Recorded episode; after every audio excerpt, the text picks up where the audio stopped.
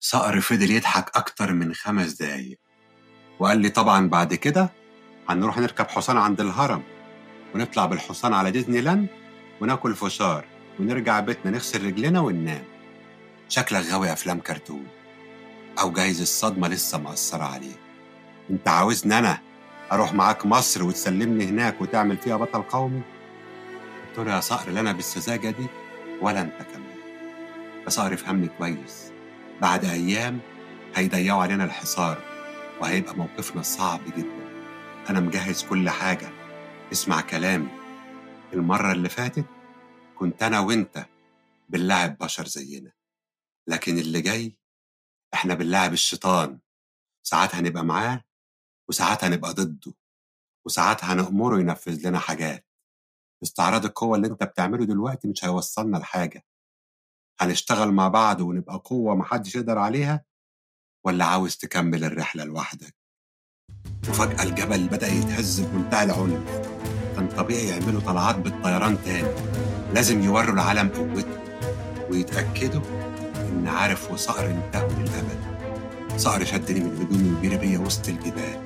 كنا بنهرب في ممرات معمولة بمنتهى الحرفية لحد ما وصلنا طريق مسدود ووقف صقر. وكان قدامه شاشة بتتفتح ببصمة العين واتفتح جنبها باب من الحجر ودخلنا عالم صقر الحقيقي. العالم اللي كنت عايز أوصل له من أول يوم. صقر شاور لرجالته وغطوا وشي واتكتفت واتحقنت بالحكم وقال لهم دخلوه الأوضة الإزاز القبلية وما يخرجش منها غير بإذني. وحطوا له أكل وشرب لحد ما يفضل ودخل صقر المملكة بتاعته. الكهف اللي عمر ما حد دخله وخرج سليم. المملكة بتاعت صقر كانت محفورة في قلب الجبل وكأنها أفخم قصر في العالم. حيطان عالية وديكورات وفرش آخر شياكة وفي آخر المملكة كرسي العرش بتاع صقر وحواليه شاشات تلفزيون جايبة كل أخبار العالم.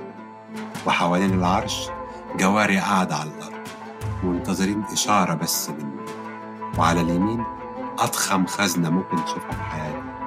خزنة تسع مليارات من كل العملات وسبايك ذهب مش موجودة عادتها في دول كتير. وعلى شمال العرش كان في كذا قفص فيهم أسود ونمور. واضح إنها بتتجوع كل يوم عشان تكون عقاب لأي حد يعصى أوامره. وجنب العرش في سلم بيطلع لفوق. بيطلع على العرش تاني. كانت قاعدة فوق العرش التاني مريم. اللي كانت لابسة ملابسها البدوية المعتادة. مكان غريب ومتجهز تجهيزات ما تخطرش على بال بشر إن كل ده يبقى موجود جوه جبل. مريم أول ما شافت صقر نزلت على السلم وقالت له آخر حاجة كنت أتوقعها إنك تدخل عارف هنا. شكلك كده قررت تجيب آخره. أنت قايل لي قبل كده الدخول هنا اتجاه واحد واللي بيغلط بيدخل قفص من الأقفاص اللي هناك دي. صقر ضحك وقال لها أنا فعلا عايز أجيب آخره. من شوية بدأ يقول لي كلام مقلق يقول لي كهنة المعبد وآمون وحاجة كلام غريب كده. تفتكري دي لعبة جديدة بيلعبها علينا؟ مريم قالت له بلاش تستعجل. سيبه كام يوم وبعد كده هاته هنا. لما هيشوف المكان ده مش هيقاوم بعدها. خليه هو اللي يكشف كل أوراقه عشان ينفد بجلده. وتعدي الأيام على عارف بمنتهى البطء.